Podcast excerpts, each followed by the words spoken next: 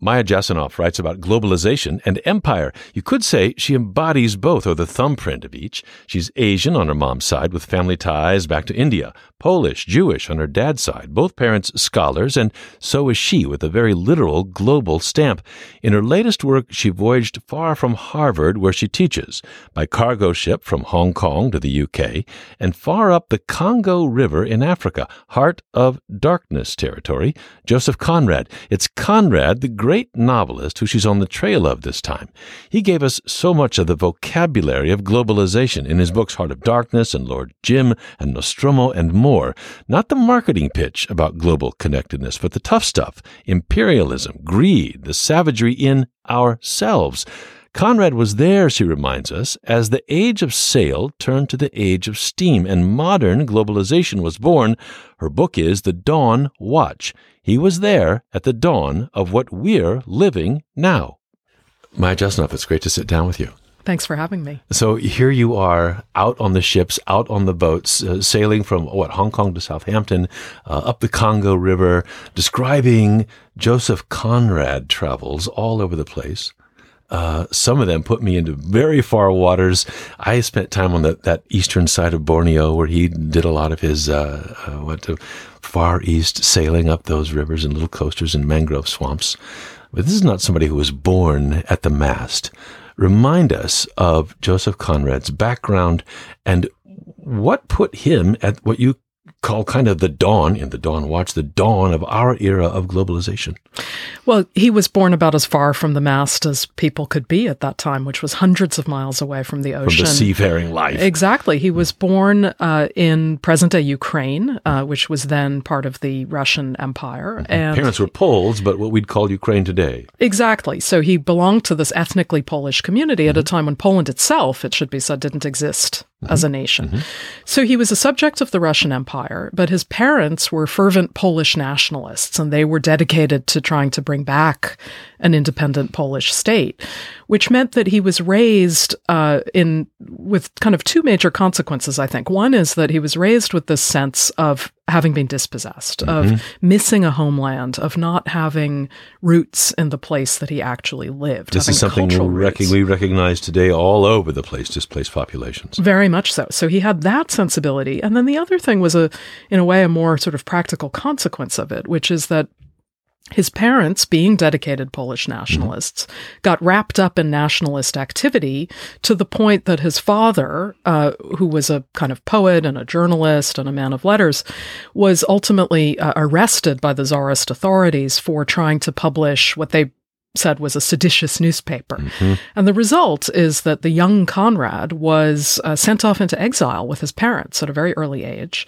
And both of his parents, in these very harsh conditions of exile, died prematurely, leaving Conrad an orphan at the age of 11. So he had a really peripatetic childhood, all in Central Europe, but all under the shadow of this sense of of loss. It sounds grim, but this is an amazing story. I read it last summer in a review copy uh, in a chair on the beach, and I was absolutely uh, swept away with this. Uh, but the Dawn Watch, as in, of course, if if you're on the sailing ship, you've got that watch uh, that sees the sun up. Um, but you're also really describing this as the dawn of modern globalization.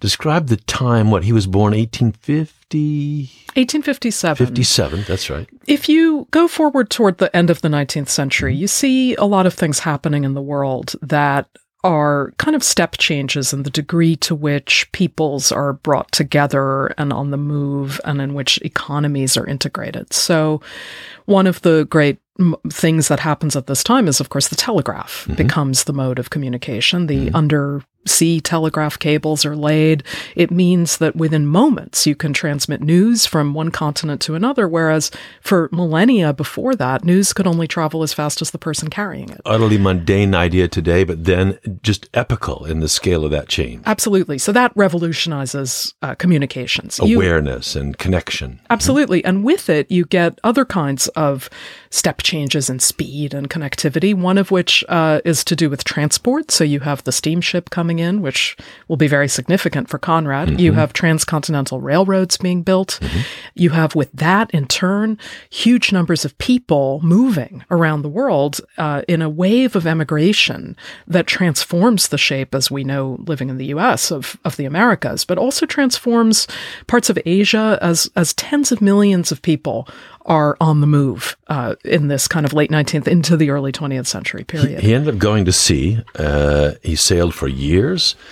Uh, he sailed uh, in famously in the east. He sailed once on the Congo River. Uh, Heart of Darkness came from that, uh, famously.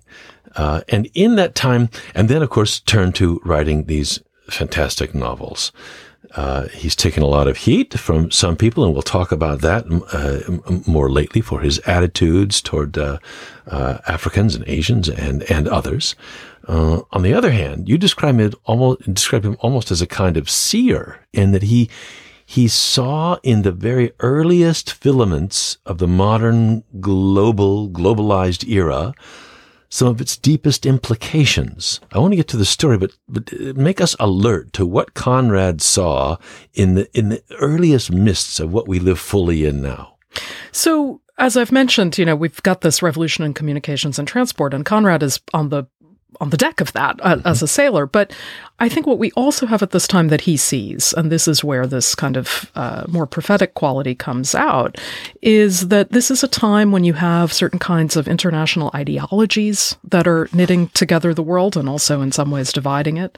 It's also a time when you have what we would today call multinational capitalism mm-hmm. spreading, mm-hmm. often spreading at that time under the flag of European empires and formal empires, but also spreading, as Conrad would see, through different kinds of investments and entities based out of the United States, among other places. And I think that what gave Conrad a kind of uh, insight into this or made him uh, aware of these forces around him was partly, of course, the force of his personal experience as a sailor, which brought him literally into the domains of so many of these different empires, yeah. so many of these different parts of the world, unlike any of his contemporary writers in English. But also that he was, as we've discussed, a, a product of so much upheaval of the times, a product of, in a sense, the clash between the ideologies of uh, nationalism in the form of his Polish parents and forms of uh, imperial authoritarianism as mm-hmm. uh, the Soviet, as the as the Russians were were uh, exercising exercising mm-hmm. at that time, um, and uh, and he's a product of this sense of rootlessness, which uh, many people in the decades and generations since have come to see as one of the sorts of consequences of this kind of upheaval that you know globalization is at once uh, a set of interconnections, but it's also a sense of disruption, a set of disruptions and a set of dislocations. He saw that. If he were here today looking around, reading the same news that we're reading, what would he recognize in some of the outgrowths of globalization that we're living with right now? Well, he would definitely recognize what I think is so apparent to many of us right now, which is that globalization has both winners and losers. And that in the face of this kind of contest of uh, of forces and this period of immense change, one of the responses of people is to try to push back against it. So the rise of what we're seeing today in the form of populist nationalism mm-hmm. in so many parts of the world. When Donald Trump goes to trade war? Absolutely, is something that Conrad would absolutely have recognized, and he would have recognized it because he lived through that as well mm-hmm. in the mm-hmm. run up to World War One, which was a time of mounting nationalism in some parts of the world, and also a time of, of course, mounting what would ultimately become communism in the mm-hmm. Soviet Revolution, mm-hmm. a, a, sort of populist economic uh, pushback mm-hmm. against some of the forces of capitalism at the time. Winners and losers. What else? He he looked at the way. I mean Heart of Darkness, he goes right to the to the soul of things. Uh, Europeans went out into Africa and talked about savagery. He saw savagery in the very what um, uh, push into Africa. Yeah, one of the things that uh, Conrad is often uh, criticized for, and, and, and not not wrongly, is his racism. His idea that if you're going to be talking about savagery, the place where you're going to be talking about that is Africa. Mm-hmm. Um, at the same time, I think what he was very uh, aware of was that the language of civilization that white Europeans at the time were using to justify their push into Africa was itself completely saturated with racism in a way that he could step back from and recognize, and was also saturated with these what he took to be really hypocritical ideas of, you know, we have it better, we can do things better when it in actual fact, as he saw himself in Congo, they were being incredibly violent, rapacious, brutal, and exploitative. Barack Obama, I think, at some point talked about um, uh, Conrad and said ultimately the heart of darkness he was looking at went back to Europe was in the European heart. Absolutely, uh, Barack Obama describes this really nicely in his memoir, where his his friends are saying, "Why are you reading that racist tract?" when they see him with a copy of Heart of Darkness, and he says, "Because you know, it's about more than about more than you know this episode in Congo. It's about the person who wrote it. It's about Europe. It's about, as he puts it, a particular way of seeing the world. And I would contend that that way of seeing the world is still uh, very much in evidence among people today. Take us on Conrad's. I mean, you sailed. You sailed on a cargo ship, a big container ship, I think, from Hong Kong uh, back to the UK. You sailed down the Congo River from Kisangani down to I don't know Kinshasa or something like that. Uh, take us back to his major sort of routes of, of Joseph Conrad. He started in the age of sail.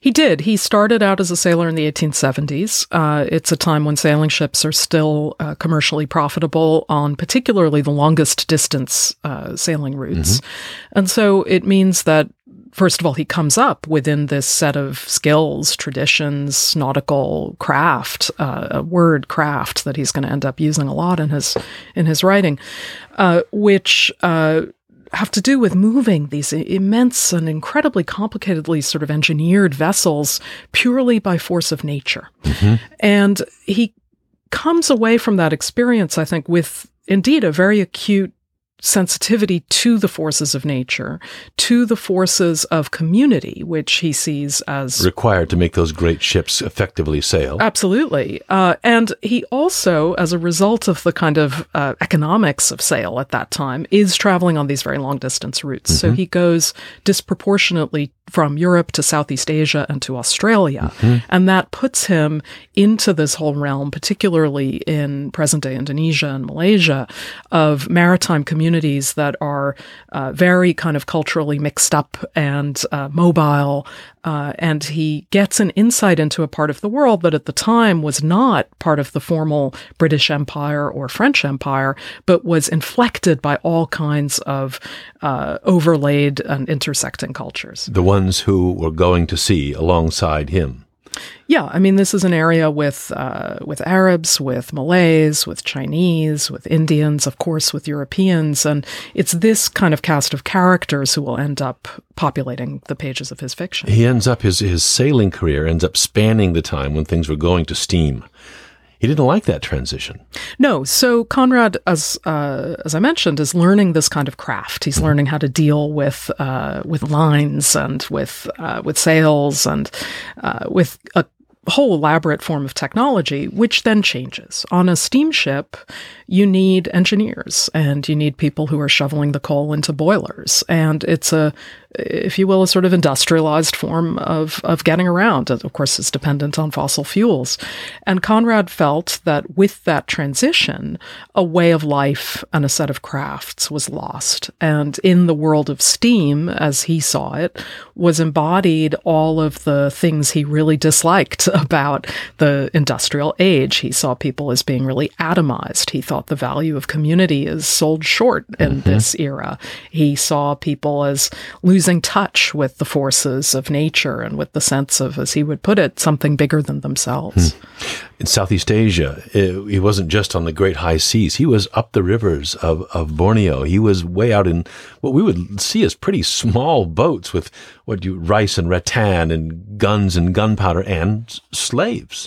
Yeah, you know, it's one of the things that I was really interested in uh, d- uh, in discovering about Conrad is that many of us come to Conrad if we come to him at all today through Heart of Darkness Mm-hmm. or even through Apocalypse Now, the movie. Marlon Brando And- way upriver as Kurtz. sings the exactly horror, the and horror. and and we tend to look at conrad's heart of darkness in the context of course of his own trip to africa and the history of congo but by the time conrad got to congo he had actually been in southeast asia a lot and he had encountered some of the same kinds of things he had encountered being on a steamship. He had encountered going up a river. He had encountered meeting uh, Europeans who were up the river, and he had also encountered these kinds of surreptitious trades. And I think that it's uh, one of the things that we sometimes lose sight of when we look at the past is the way that the layering of experience, as we all know it from our own lives, can affect the way people see things. So when Conrad went to Congo, he wasn't just seeing it out of a vacuum. He was seeing it out of a lifetime of having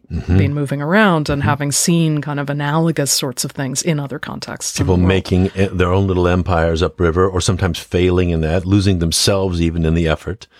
Precisely. Conrad is full of failures. And pretty soon you have the horror, the horror. Yeah.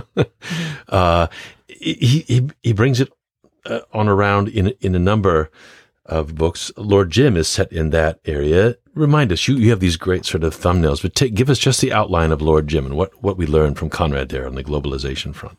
Lord Jim is a book about a failure. It's a book about a young British sailor who dreams of heroism at sea in a sailing ship, ideally, uh, but who, in one of his early voyages, uh, when faced with the moment when he could become a hero, instead has this act of cowardice. And the bulk of the novel actually follows him through an extended process of trying to redeem himself. And I must say that when I read it, it was the first Conrad that I read. I read it mm-hmm. when I was 16 and mm-hmm. I thought, wow, this is unlike anything I've ever read because I was used to books where, you know, it's sort of chronological and linear and there's a straightforward narrative and maybe the person is is is enjoying one heroic exploit after another. none of This that is here. Totally different. Mm-hmm. Uh, and I think what it shows us is, first of all, an introduction into this very complicated, mixed up maritime world of Southeast Asia, which is a place where empires and forms of capitalism and different cultures are meeting. It's also a place where Conrad lays out his objections to the world of steam as opposed to the world of sail, a world in The heartless which world, the colder world, the community free world. Exactly, a world in which someone like Jim, who should have been able to live up to a certain set of values, is instead kind of under peer pressure encouraged to betray them. Uh, and in the end, I think it's also a statement about the ultimate failure of those values to make their way into uh, to, to survive, perhaps, in a world in which capitalism and certain forms of technology are encroaching into the, the far reaches of the world, as, as Conrad sketches them out in that book. So did he have the view that before capitalism and uh, the pressures of this trade, uh, these human societies were better, or just just isolated from one another in their in their failings? You know, Conrad is not a philosopher, um, and I think that uh, he definitely had forms of idealism about certain kinds of community that, that might not stand up to, to total scrutiny. And, and he's he's certainly perceived by many these days to be a conservative with a small c for exactly that reason. So yes, I mean he did romanticize an earlier age, the age of sail. Um, that said, uh, I think he uh, for all that I think his conservatism, which is kind of romanticized and is built on his own experience in these overwhelmingly white male communities on board ship, um, while we can point to the conservatism, I think he's also really insightful when it comes to challenging what was at the time the very pronounced uh, championing of progress.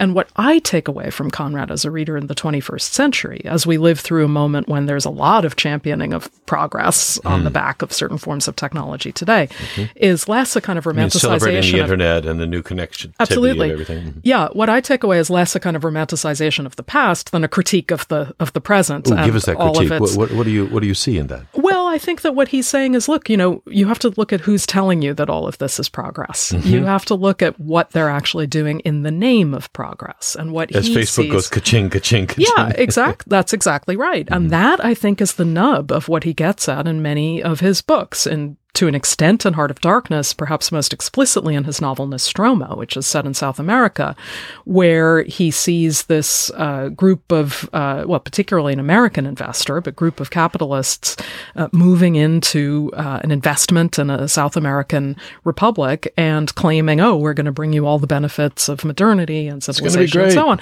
Yeah, it's going to be great. They're going to make money, and then the ordinary people are going to maybe lose out in various ways. So I think Conrad is very acute on that. I think, um, you know, again, he's not a philosopher. I don't think we can come away from his novels with some sort of crystalline, you know, insight into all these things. But that that I think too is is the value. I mean, I think that I think that we see these debates between uh, progress and and and uh, you know change between change and stasis uh, through uh, the filter of our own personal experiences and through the complexity of our own personal experiences. And where fiction, I think, is such a valuable source for us as just humans, but also for historians, is that it gives us a flavor of that kind of complexity on the ground, of the lived experience of dealing with uh, change and dealing with uh, transitions between kind of one way of being in the world and another. Uh, Heart of Darkness. Uh, take us to the story and the the the work that he did that gave him the scene and the setting for that, and the story and what he took, what he what he told us there. So, Heart of Darkness is a great example of the uh, of the hypocrisy of civilization as it was championed in that period. The real story behind it is that Conrad, by that time, well into his 30s and uh, nearing, though he didn't entirely know it, the end of his maritime career, was having increasing trouble getting jobs. And he was having trouble getting jobs for reasons that, again, may be familiar to people today. As technology was changing, so was the labor market. So the sailing ships that he was used to being on were fewer in number and Yeah. there were fewer jobs on them. So he ends up through a chain of circumstances taking a job that's quite unlike the others he had had before. It's a three year contract to go up and down the Congo River on a steamship that is affiliated with this new uh, enterprise, this new state in Africa called the Congo Free State. What years are we talking about here? We're What talking year? about the early 1890s. And what this is, is uh, the period of what historians would call the scramble for Africa, a period in which European powers are you know, rushing into Africa and carving up the continent Grabbing into whatever they can. states.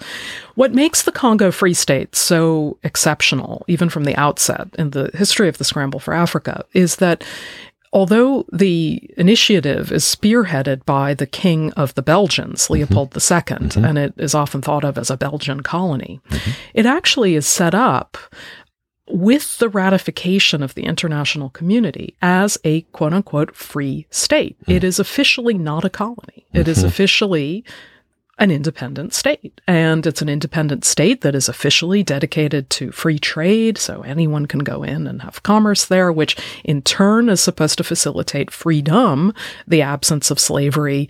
Slave trade was still going on in parts But of Africa. But this is a fig leaf that floats on blood. Absolutely. And so this is where um, uh, I think the, the, the, the absolute sort of nub of the hypocrisy of these ideals of civilization uh, rests. That as against this backdrop, like, oh, here in international law, you know, it's all great. It's not a colony. Mm-hmm. Everything is being supervised by, you know, the international community, et cetera. What is really happening is no oversight at all. Incredible rapacity.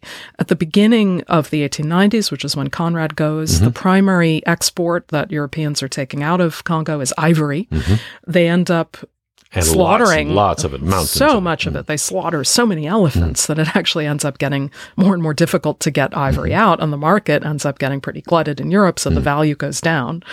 Uh, Conrad sees among other things, alliances between the European traders and the well-known uh, kind of uh, uh, head of an internal African slaving network uh, uh, in uh, upriver in Congo to try to get the ivory. He sees a lot of violence along the way, uh, Africans being dragged into basically forced labor, being uh, you know beaten, being shot, being you know abused in every possible way even on this one voyage that he ends up taking on the river, he doesn't stay three years. He, he sees so no much. thanks. Yeah, he, he dislikes all of the Europeans he meets. He mm-hmm. dislikes the conditions he sees. And he sees mm-hmm. that this whole promise of progress and civilization and freedom and so forth is a total sham. So he signs off and he comes home. Meanwhile, things get even worse in Congo because as the market for ivory starts to collapse, the people in Congo, the, the whites, that is, find themselves a, a, a new product that will end up revolutionizing uh, their business in Congo. And that new product is rubber. This is a time when, of course, bicycles are taking off Mm-hmm. And ultimately the motor car pretty soon. And so the demand for rubber is huge taking off.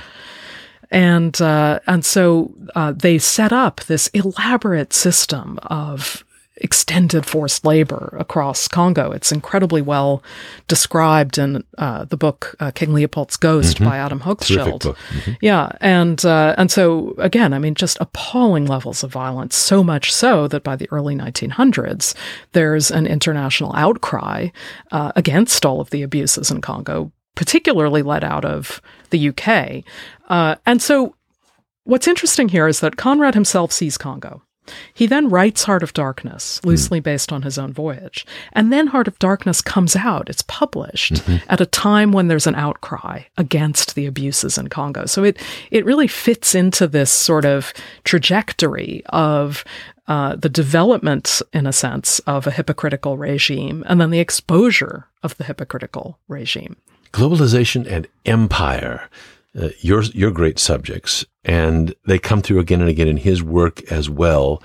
Uh, is it is there something about all this interconnectedness that he saw as um, undergirding necessitating inevitably producing empire imperialism?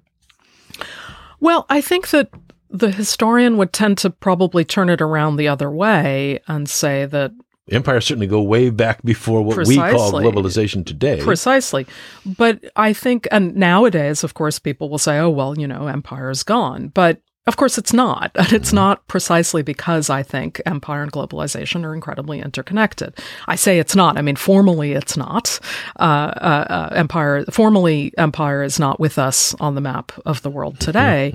Uh, and yet, uh, I think that the, the mechanisms of imperialism, if we look at it particularly in the sort of Marxist Leninist sense of certain forms of uh, extraction, are, are very much in evidence uh, in the world. So if we think about globalization as basically a process of uh, increasing interconnection, maybe a fitful process, maybe one that uh, you know has steps back occasionally, one that has surges forward occasionally, uh, and we track that alongside a world history that is marked by empire, then I think we see that these two things go together. That that empire, which in Conrad's era and in many eras before that was a force for integrating often very forcibly and unevenly populations and economies uh, was also a vector of what we would today call globalization.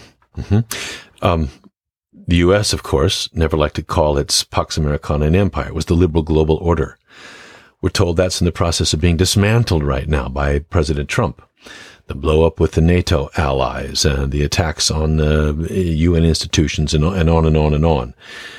Would would Conrad have, have looked at that liberal gl- global order, international order, and have seen something um, beyond empire, some some you know something that had progressed to a uh, to a to a higher state, or just new clothing on an old powerful uh, you know projection? I think the message of Conrad is that it's new clothing on the old emperor. Uh, the emperor's new clothes, so to speak, is globalization. And uh, I certainly belong to a, a, a generation or type of historian for whom the liberal global order is manifestly the heir of the imperial orders that preceded it. We can even track this in quite literal ways. If you track, for example, the language of civilization as it's used in Conrad's era, uh, it's used again as the great uh, sort of cover for certain kinds of exploitation, particularly. We are raising humanity to new heights. Absolutely, and, we, guess, and guess we are what? taking over.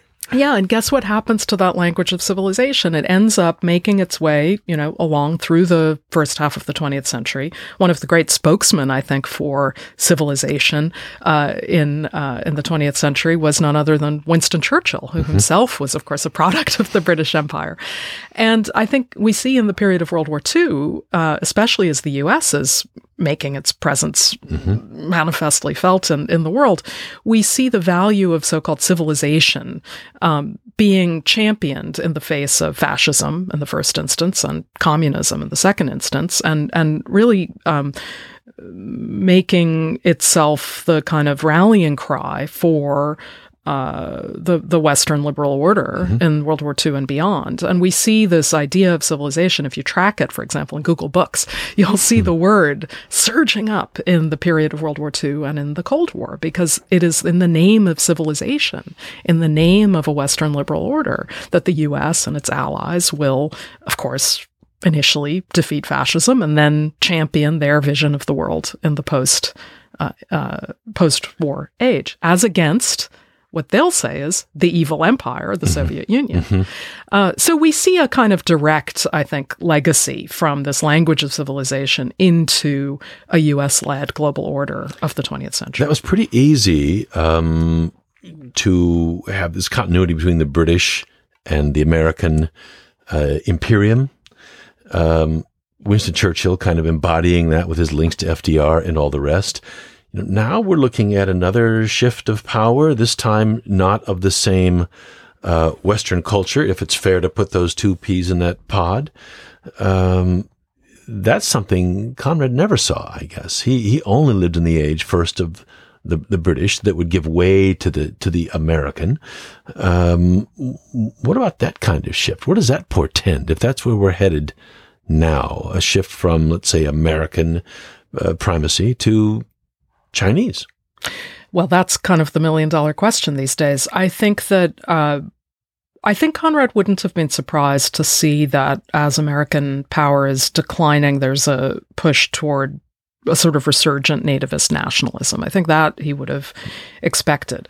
Whether he could have gamed out and seen what would come next or not, I don't. I don't know. Uh, I Civilization. Think, that word could take on a very different coloring in a in an era of Chinese dominance. Precisely. They have a I very mean, rich and deep history themselves of yeah, what that means. Absolutely. I think he knew very well, partly from firsthand experience, the tension between a form of broadly Western imperialism and nationalism, and he mm-hmm. saw different kinds of continuities.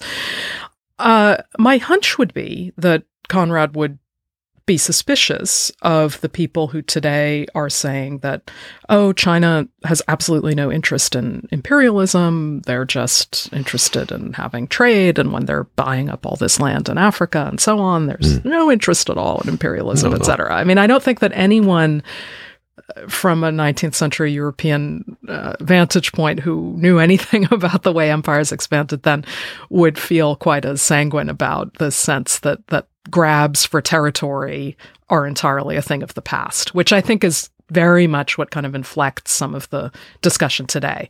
Even those people who are very candid about and cognizant of the fact that America's economic dominance is slipping as against China uh, are often interested in kind of underscoring their view that China doesn't have territorial ambitions. I don't know. I'm not an expert on China, but the history of empire would certainly the, the show Belt and. Road certainly cover a lot of territory. Absolutely, that and, project connecting Europe and the whole entire Asian landmass, Eurasian. Yeah, and one of the one of China. the yeah, and one of the major uh, theories about British imperial expansion in the 19th century in particular is that the British expanded territorially precisely because they wanted to protect their investments. And when your investments are under siege, then you're going to go in and, you know, try to claim the land around it. So I think that, uh, you know, I th- I think we should also just put on the table the fact that the the big thing that's of course transforming the 21st century world that Conrad didn't see as climate change, and that the future conflicts uh, in the world may very well be ones that are revolving around things like access to water, mm-hmm. uh, some and food, which is mm-hmm. again something that we can already see uh, entering into Chinese calculations about the assets they're acquiring. At one time, for a long time, in a historian's uh, sort of a t- time frame, uh, technology drove empire. The Romans were great road builders and uh, built an empire in no small part on the backs of that. Uh, the British were great sailors and their empire followed the, the sail or the sail extended it. Um, you know, steam and the great petro era was the great American era with what uh, aircraft carriers all over the world. Um, lately, I've seen people writing about how technology may actually begin to dismantle globalization. And I wonder what you think of that. I read a piece recently, this was on CNBC, and somebody writing about seven technology trends that will destroy globalization. Let me try this out on you, Maya. Uh, automated manufacturing and 3D printing. So the idea that you'd go all the way to China to make something, you know, in a factory there and then ship it all the way back to Columbus, Ohio for it to be used or employed, uh, what sense would that make when it's, you've got automated factories that might as well be here or 3D printing where things are made in your own home? Uh, vertical farming. You know, a, whole lot of international trade today is foods, foodstuffs. Now they're talking about climate controlled, uh, vast uh, vertical farming, sort of inside even. Um, grow whatever you want, wherever you want. Lab grown meat, part of that. Why ship American beef all over the world if you're going to grow it in, I don't know, some kind of test tube? It sounds terrible, but there's clean energy, more local. Uh, fracking, uh, cutting down on the global movement of oil. Um, internet firewalls uh, sort of cutting down even the global quality of connectivity of the internet. Do you see the possibility of technology, which for so long drove the trends toward globalization or reaching out, actually turning around and possibly shutting down globalization? Reining it in, at least. So, what I find interesting about a lot of the technologies that you mentioned is that we already have them. So what we're really well, not thinking fully about, deployed. I mean, robot factories. So deployment is the key, mm-hmm. right? So who's going to deploy it and why? Mm-hmm. And I think that at the heart of a lot of this, uh, and of course, technologies can be transformative, but a lot of what makes a technology transformative is how it's used. And I think that what we're looking at right now is a possible change in the way that power, people, and territory are layered onto each other. Now, through history, again, in fits and starts, and sometimes, you know, forward, sometimes backward. And I don't say that with value judgments hmm. attached, just if you look at the, the, the, the, the contraction and expansion of borders, you see that the way that peoples and uh, power and territories were put together tended to happen through empires and more recently through nation states. Mm-hmm. I think that now many of the things that you just listed off are things that have to do with local autonomy. Mm-hmm. And I think that, you know, when we talk about globalization now, we're talking about networking among nation states. Um, I think that it's perfectly possible that in the future we will continue to have forms of networking, but it may not happen through the envelope of the nation state. Uh, so would we call that globalization or not? I'm not sure. I find I mean, it, hard if it's to global. It's global. Uh, I think the theme that, that this writer was suggesting was that the very global quality may be uh, shrinking as this localism. I don't know if it's nation state based or city based or uh, region or economic node based but doesn't require, might not require as much global exchange. Can you imagine that? Um, I find it can the factories so, come home from China and be automated right here? Yes, of course they can, but I think they could be anyway and they're not. So then we have to look at why. And that's I think what I'm getting at. I mm-hmm. think that I think that whether it can happen or not is a function of what kinds of governments people want to have and other kinds of forces. So for example, one of the things that globalization has done in the world is has it has created an increasingly homogeneous population. Now, that obviously there's enormous human diversity, but what I mean by that is if you look at say the number of languages that people speak, we mm-hmm. can see the number of languages has contracted a lot. If you look at the way that people dress, mm-hmm. you went around the world 100 years ago, you would have seen a much greater variety of mm-hmm. dress, mm-hmm. particularly among men, mm-hmm. than you see in the world today. Mm-hmm. We know of course about pop culture and so on and its its global consumption. So we have a kind of in that sense, convergence of peoples, which could fit very much with what you're saying about this this article. That as it becomes possible for people to produce whatever product at home, yeah, you know, maybe we will become more, uh, as it were, autonomous, but we'll become more autonomous in a way because we all want the same thing, perhaps, that's being produced by that 3D printer.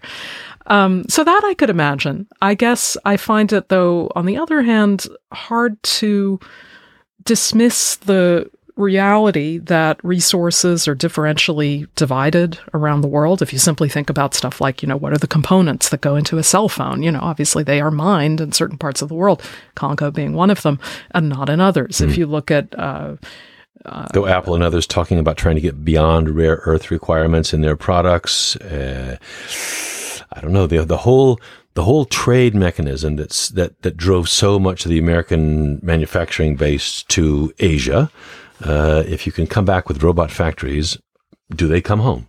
Does that shut down? I wonder what you think. So that, yeah, I mean, I think on manufacturing, it it it could very well change. Mm-hmm. I think that on uh, commodities, I think in the end, as I say, you know, mm-hmm. the Earth is is a planet. It has things differentially divided in, in different places uh, and how those resources are divided up is ultimately the stuff of political economy. Mm. And right now, the people who get to decide how that stuff is divided up are, are governments and big corporate entities. And I think that for the kinds of transformations to happen that that the article you read sketched out would require pretty fundamental changes in the way that governments and corporate entities are behaving. What are you thinking as you see the trade war talk that's so much in the air right now? More than talk at this point. Maybe we are in the midst of a trade war. Uh, how does that fit with the globalization wave, or is it inevitable kind of uh, back and forth as that happens? So I think that I, I don't have a huge insight into trade wars per se, but what I would say is that when you have integrated markets, you have uh, forms of pushback against it, which have to do with, for example, protecting your labor force and mm-hmm. protecting your mm-hmm. own manufacturing and protecting your own uh, commodities. And that what we see right now in the world is, of course, a lot of the quote unquote globalization losers, that is, the countries who are sort of sliding in the face of the rising Donald economies. Trump would say the USA. Exactly, pushing back against this. Now, what I find interesting about it is that as I'm sure your, your listeners will know, there's a there's a kind of left wing version of anti globalization and a right wing version of anti globalization, okay.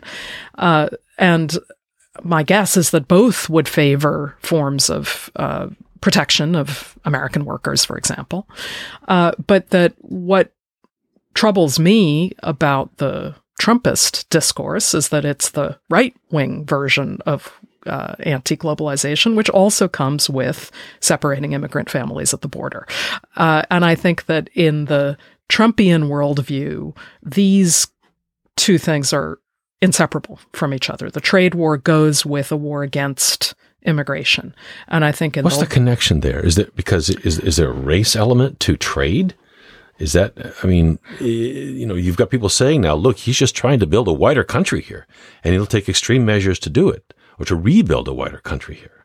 I think it's a political and rhetorical uh, union, which does have racist elements. Absolutely, uh, it's one that's sanctioned by a lot of history, uh, and I think again the left wing version of it. I mean, the left wing version of it may also be uh, concerned about unregulated movement of people, but does not openly endorse and adopt the the incredibly racialized and racist language of the the right wing anti globalization movement. But I think that this is also I think that we're in a very difficult moment for uh, political groupings as they are uh, in the U.S. and I see it also in Europe, of course, precisely because.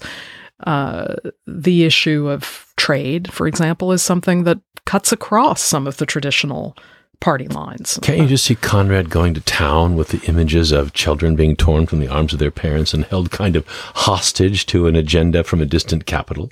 Absolutely. I mean, you know, it's an appalling picture. Now, of course, one could say that Conrad didn't go to town with the equivalents of that in in his era, which involved all kinds of uh, forced labor and so on. Um, but then again, he did somewhat. So I won't I won't sell him short entirely on that. I mean, I think he was well aware. There's actually a very moving story of his. Uh, it's called Amy Foster.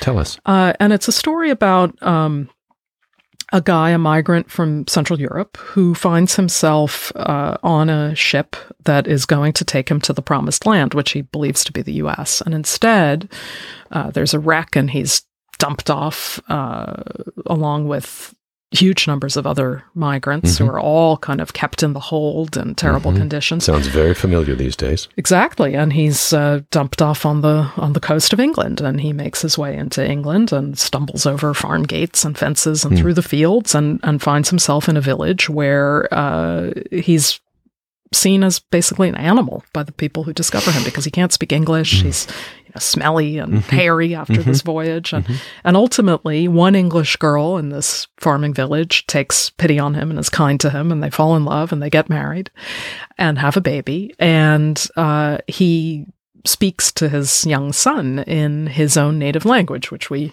can conclude to be Polish or something of the sort from Central mm-hmm. Europe. Mm-hmm. Uh, and he and his wife grow alienated. She doesn't like At him moment, speaking in this language. To, mm-hmm. Yes. And then uh, there's a kind of rupture, and he ends up dying in this village of a broken heart. how does how does your own family background inform your work as a historian, looking at the work of Conrad. You've got what is sort of an Asian uh, taproot. You've got a Jewish taproot out, out of Europe. Does it come into the way you see the world, the way you approach history? It does. I mean, I, I grew up in a bicultural household. Uh, I grew up in one at a time when I don't think we were talking about that very much. Mm-hmm. Uh, I certainly grew up at a time when my mother, who's from India, was uh, she had emigrated to the country at a time when Indians were not allowed to immigrate to the country because of uh, immigration restrictions, and mm-hmm. she came in because her father worked in the UN. And, mm-hmm. Uh, it was a particular type of dispensation. In any event, uh, I grew up in a time when there were the, the presence of South Asians, for example, in the United States was much lower, uh, and so I think that the the maybe two things that I took away from my own childhood that have inflected my outlook on things are uh, for better and worse. I certainly think there's some worse to it. Um, I tend to be drawn to figures of outsiders in various mm-hmm, ways mm-hmm, in in what I do. Uh, in a way that, of course, I think Conrad was as well, and Conrad yeah, was himself an no outsider. Um, and the flip side of that, maybe the second thing, is that I tend to be extremely resistant to seeing things in terms of black and white, uh, mm-hmm. uh, either or. I think they're usually both and or more complicated or shades of gray. I think it's one reason I'm a historian as opposed to various other forms of social science. Mm-hmm. Uh, I think it's why I'm drawn to, say, literature as opposed to a certain form of philosophy say i'm drawn to these kind of complex narratives in which it's hard to know what the right way forward is and i say for better and worse because i'm very well aware that there are um, particularly in this moment strong forces that that would encourage us to be very um, very clear cut and very forceful about our positions on certain issues. You know, empire was bad, for example, is one that, that I hear a lot. And I find myself politically in sympathy with mm-hmm. with that mm-hmm. kind of position, and yet uh, in my actual work, uh, I find it hard to. I find it hard to imagine that my job or my goal is to pass judgment so much as that my job or my goal is to explain and understand. Because I think in the end, it's comes back in a sense to what you asked about, well, why should free trade and anti immigration go together? Well, mm-hmm. why should they? That's a really good question. And the answer to that is going to be found, I think, in history and complexity and rhetoric and, uh, sentiment and racial identity yeah all of these things that that are that are require us to be you know at once uh, kind of very open minded to things that we might dislike and then on the other hand very um uh, you know, very, very sort of clear about the possible uh, implications of some of the things that we see. The American story right now, in terms of empire, in terms of the populist uh, movement that we see so strong in this country, certainly in the leadership of this country right now, where do you see those pushing? Oh, historian, your your playground is the past, but we all, of course, as human beings, we look with eyes wide open, and lately uh, sort of terrified sometimes at the future. Where do you see the American currents pushing? Well, I think as we've seen very clearly um, in recent years, the the existing political parties are not accurately capturing or adequately capturing or you know uniformly capturing uh, the range of political sentiments in the country. Um, we, I mentioned earlier that I think that you know the the, the there's a there's a right wing version of populism and a left wing version of mm-hmm. populism. I think we've seen in effect civil wars in both the the Republican Party and the Democratic Party. The Republican Party civil war appears to be resolving. Uh, broadly speaking, toward Trumpism. The Democratic a lot of people are going to swallow hard at that and say, "Oh my God, will it not go sure. back? Will it not be temporary?" But maybe it well, won't. it may. I don't know. And of course, with that civil war, there will be losers from the civil war, so to speak, who will then find their way somewhere else. Mm-hmm, um, mm-hmm. The Democratic Civil War, as I see it, is still ongoing. There's the the Clinton and the Sanders, for, mm-hmm. for lack of a better way of putting it, and uh, and you know one could also say essentially in each party there's a centrist faction and a populist faction, or a centrist faction and a further right, further left faction. Um, so that is still being waged. I personally don't see it getting resolved in time for some of the more uh, democratically optimistic predictions for 2018. Um, I know that what I'd like to see mm. is a more responsive political system. I'd like to see a system in which we actually don't have to choose between just the two parties and so on. I think that's unrealistic given the Constitution and the way our political system is uh, worked out. It's not unrealistic in a parliamentary system, as in Europe, where we see these things playing out too, but in slightly different forms. Though even there, it, take, it can take them in many uh, directions, which can be kind of alarming lately. Yeah. I mean, if I had to put a prediction on it, I suppose I'd say that the overriding truth that any American political actor has to face is indeed relative economic decline, and that therefore the possibility that a certain form of economic populism will take hold on both the left and the right is pretty good. Um, but I think that along with that come all of these almost sort of path dependent associations. So, for example, why should somebody who uh, wants to have protection for their industry also believe that you should be able to carry a gun into a college campus? Mm-hmm. Why should that person also believe that women shouldn't be able to have an abortion? Mm-hmm. Why should that person also believe that uh, that that climate change is is is not man-made. Associations I mean, these are, of doctrine which may not have any natural reason for being. Absolutely. Mm-hmm. So I feel, I mean, my ideal world would be one in which, for America, one in which some of those kinds of associations can be broken down. Uh, and I also think that in the end, I mean, my own sympathies are overwhelmingly with the more humane promise of the United States. And, you know, I think, uh, you know, the struggle to find the more perfect union is a very much ongoing struggle. I don't know that, uh, I don't know that, uh, it's a, it's a struggle that is, uh, well, I don't think it's a struggle that's ever going to be resolved. Uh, but I'd like to see us be able to stand up for, for example, workers who are having a hard time and, uh, and, and, and make sound decisions for our economy while at the same time continuing to be open to the world in the ways that have very manifestly enriched this country. Somewhere between the heart of darkness and that more perfect union, uh, we stand as, as we speak today. Maya Jasanoff's book is The Dawn Watch. Uh, we can see Joseph Conrad kind of in the mists out at sea. Imagine him watching all this and sailing through it, uh, going for the nuance of human interaction that plays out even while all these politics play out. Maya Jasanoff, it's been just great talking with you. Thank you very much for being here. Thank you for the conversation.